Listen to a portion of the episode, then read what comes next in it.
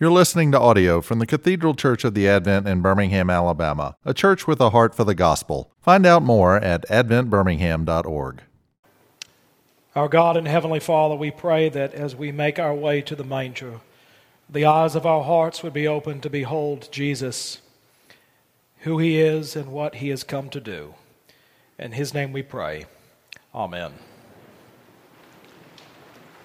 Merry Christmas.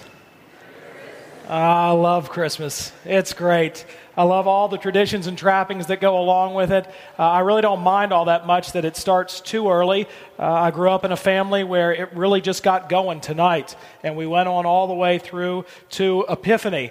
And one of the strange traditions that we had in our family which uh, everyone else thinks is completely crazy, but was a big deal in Victorian England, was on Christmas Eve you would tell ghost stories. Uh, and so I grew up listening to the stories of M.R. James uh, right before we were tucked in our bed. And I guess Santa Claus kind of offset the deathly fear that we went to bed with. Uh, at some level. And thankfully, uh, my children have been spared that uh, because you make me work on Christmas Eve. But uh, it's a wonderful, wonderful tradition. And probably the most famous of the Victorian ghost stories is A Christmas Carol by Charles Dickens. Uh, it is a, a wonderful story uh, that talks about the redemption of an individual. And when Ebenezer Scrooge is visited by Jacob Marley and the other spirits, the ghost of Christmas past, the ghost of Christmas present, and the ghost of Christmas future, uh, Scrooge has the same questions for almost every single one of them. By the end, he kind of catches on as, to what is happening in his own life. And he asks them, Who are you and what have you come to do? Uh, those are the right questions to ask when someone or something has come into your life through locked doors and invaded your personal space. You're right to say, Hey, it's the middle of the night. Who are you and what are you here to do? And that's exactly the two questions that the author of Hebrews is trying to get to. Who is Jesus and what did he come to do? And in just the four opening verses, actually, it's, it's one sentence in the Greek as if the author got completely carried away. And it's majestic, it's magisterial in its tone of who the Lord Jesus Christ is and what he has come to do. The author tells us that long ago, at many times and in many ways, God spoke to our fathers by the prophets, but in these last days, He has spoken to us by His Son. He wants us to know that God has spoken. He's given a word to His people, a definitive word in the Lord Jesus Christ. The only reason why there is a pulpit in this church, and I am in it, is because God has spoken. In fact, God is rather chatty. For God speaks to us by His Word. The Bible's a large book, and God speaks to us through it. Silence does not bring intimacy with God unless it is in silence that you are meditating upon and contemplating God's Word. But just sitting in silence isn't going to bring you any nearer to God unless you're actually thinking about His words for you. I had a strange experience last week as I was thinking about this sermon, and I was walking through Brookwood Mall, and all of a sudden I had a breakthrough for this sermon, and a smile spread across my face just as a stranger was walking by me. So they stopped and looked at me and said, Hi, how are you? Thinking that the smile meant recognition and of course, it would have been very awkward to say, I just figured out what the first verses of Hebrews were about. It has nothing to do with you. But God's speaking through His Word to us. And this is the mark of a newborn Christian that they crave God's Word as a newborn babe greedily craves her mother's milk. One of my children, one of their first words was mine. That says a lot about her. Uh, and I can say that because I have three girls and you have no idea which one it is. Uh, but one of her first words was mine. And the Bible actually approaches that as a good thing when it comes to craving God's word. Do you see the Bible as a love letter to you? Do you see it as God speaking a word into your life? As Him expressing Himself to you? This is why I, I would all, often get upset when I would visit other churches, and literally, just as I'm about to walk into the service, someone comes up to me and says, You only have 10 minutes for the sermon. Now, some of you would say, That's right. Amen, hallelujah. Uh, but it's actually a nonsense if, if the proclamation of God's word, if, if the declaration of the good news of Jesus Christ is central to our gathering together, 10 minutes? Now, look, I, have heard guys preach 10 minutes and I've thought, wrap it up. Uh, it's not about just the preacher going on and on, but think when you sit down to your Christmas dinner. You're there, it's a celebratory occasion, and you serve yourself and you put just a few pieces of meat and a, a, smattering of vegetables on there, or not enough to even cover half the plate. And then you sit down and your, your loved one says to you, Is that all you're going to eat? And you say, Well, I only want to eat for 10 minutes. Well, in the same way, feasting on God's word is more than just 10 minutes. As a preacher, I don't want to prattle on and try not to because I have something to say, but because God has something to say to all of us. And you may well say, well, Andrew, that's your opinion. But is it? Well, let's look for ourselves here in Hebrews. When the author tells us in the first two verses that God has spoken long ago and today, that he has spoken to our fathers of old and to us, and that as the fathers of old speak, were spoken to by the prophets, God's Son Jesus speaks to us today. God is communicating in all instances, and he speaks plainly. For the author of Hebrews is pointing back to the Old Testament as well. He values it, though he understands that it's not complete apart from the Lord Jesus Christ. It's not God's final word and yet it is still God's word to men. In fact, the author of Hebrews quotes at length from the Old Testament throughout the letter. And yet it's in these last days that he speaks to us through his son Jesus. But what are these last days? I know that there are Christians out there that are always trying to read the tea leaves. And when things get really bad and desperate in our world, they say, well, it's the end times. But biblically speaking, if you live between the resurrection of the Lord Jesus Christ and his second coming, you are living in the end times.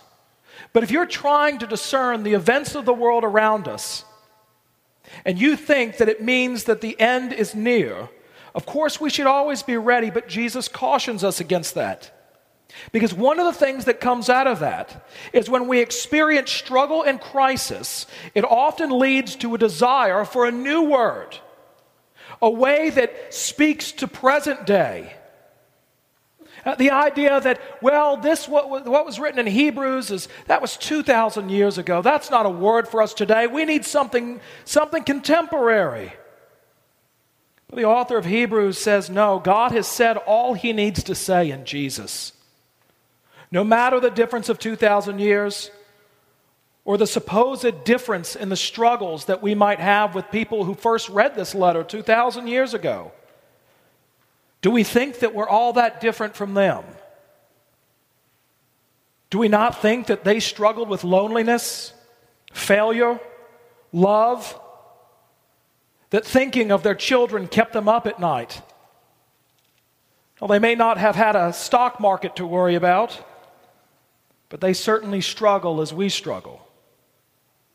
It's easy to want to look for a new word that speaks into our situation. But if you do not tie yourself to Jesus Christ, you will be adrift in a sea of confusion and ultimately wrecked.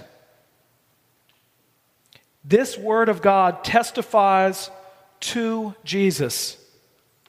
But who is he? The author of Hebrews says, He's whom he appointed the heir of all things, through whom he also created the world. He is the radiance of the glory of God and the exact imprint of his nature. And he upholds the universe by the word of his power. It's so overwhelming that there's no way that we could unpack it tonight. And I'm not even sure what all of it means. But I'm overwhelmed by the language because Jesus is certainly bigger than anything that I could comprehend in my own imagination. What is your relationship to the universe? I love going outside with the telescope and watching the meteors, especially on a clear winter night, looking at the stars and the planets. And I'm just overwhelmed the vastness of it all. And it makes me feel really small. That compared to the universe, I am but a speck. And yet we're told that He created the world. And just by the word of His power, He upholds the universe. Jesus Christ is the end, the creator, and the sustainer. It would be a great mistake to put Jesus in the category of just a religious figure. You know, that happens to people, especially when they go into the clergy ranks. Uh, there's this impression, and maybe true of some clergy, uh, but this impression of clergy that all they really know to talk about is religion. You, can't have a real conversation uh, with them at all. And I, I, took it as a compliment, and I still do. Maybe I should rethink it, but I have a friend uh, who once I overheard saying to someone else, she said, You know, Andrew's a minister, but you'd never know it. I think what she was saying is, I inhabit the world in which I live. And oftentimes when I'm preaching, I'm preaching to myself, all the time I'm preaching to myself because I know that the struggles I have are the struggles that you have. That my life is not compartmentalized, nor is the Lord Jesus Christ. And so let us not mistake Jesus as simply a religious figure. If he's the creator of the world, that means that anything that has to do with the world has to do with Christ. There's not one square inch of this earth that doesn't belong to Him. We don't have a Savior who's not in sympathy with us, but understand what it means to struggle, what it means to be tempted, though without sin, which makes the struggle even greater because we too all easily cave. That's the God we serve. That's the Lord Jesus Christ so vast and yet comes to earth in the form of a baby. What does he come to do? Continuing with verse 3b. After making purification for sins, he sat down at the right hand of the majesty on high. He's come for a purpose. Jesus did not come to earth just to give us a moral example. Now, truth be told, if we all loved one another in the way that Jesus shows us how to love, the world would certainly be a better place. It's not a bad place to start, but that's not the primary reason why he came. His primary reason for coming wasn't even to be a great teacher. But Hebrews tells us that the primary reason for Jesus being born in Bethlehem was to come in order to make purification for sins. It is by his cross that we are saved. Jesus dirties himself so that we might be made clean. He dies in order that we might live. The voice of the baby in the manger who cries out to his mother is the same voice who cries to his heavenly Father, It is finished from the cross. The cross is not simply a demonstration of love of course, it shows us how much God loves us, but it's not just that. It is our rescue. It is our reconciliation so that we might be made children of God. And after having done what he was sent to do, to be an offering for our sin, to reconcile us to our Heavenly Father, what is he doing now? He sat down at the right hand of the majesty on high. Now, that's actually a really funny thing to think about. What is Jesus doing now? He's just sitting around. Now, of course, we know that He's interceding for us and that we have an advocate with the Father, Jesus Christ the righteous. But the author of Hebrews reminds us that He's seated at the right hand of the Father because He wants us to know that God has done all He has meant to do in His Son Jesus. It cannot be added to because it is already complete. Your salvation is secure. Your relationship with God is now complete and done.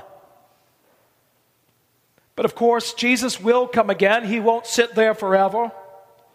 And not as a baby, but as a reigning king to bring justice to this war torn earth and to ultimately bring the final salvation to his people. I think that we lose sight of that, especially since it seems like Christmas gets earlier and earlier. I like it. I need a little bit of Christmas in October. I get it. But it seems to be creeping earlier and earlier and earlier that I'm convinced that one day Jesus is going to be resurrected on Easter as a baby in a manger at department stores. And when it's around us so much, when it becomes commonplace, we start to yawn at Jesus' first coming. But I assure you, we will not be given that option at his second appearing when he comes to judge the living and the dead. The notion that God would come amongst us in order to save a people, people who didn't ask for it. Indeed, he, like Ebenezer Scrooge, was invaded upon. It's simply thrown in front of us. And we're left to make a decision as to what to do with this Jesus. And in just four verses, the author of Hebrews overwhelms us with the glorious message of a God who sacrifices everything for us. We hear who Jesus is, the very imprint of God the Father, and what he has come to do to make purification for sins. It even tells us the means by which we might know who he is and what he's done, and that is by God's word. In 1961, Nikita Khrushchev gave a speech about Yuri Gagarin, about his orbit of the Earth. Khrushchev said, Gagarin flew into space but didn't see any God there. But you know what? That tells us nothing. Because God never said, Go into outer space if you want to find me. Do you know what God has said?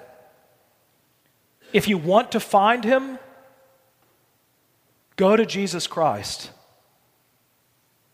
If I move away from Christ, I move away from God. Who is he and what has he come to do? God's word tells us of his plan to rescue us.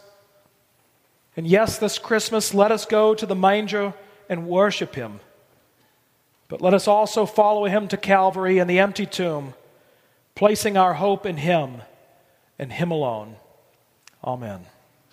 You've been listening to audio from the Cathedral Church of the Advent. If you live in Birmingham or find yourself visiting, we hope you will join us at one of our Sunday services. Find out more at adventbirmingham.org.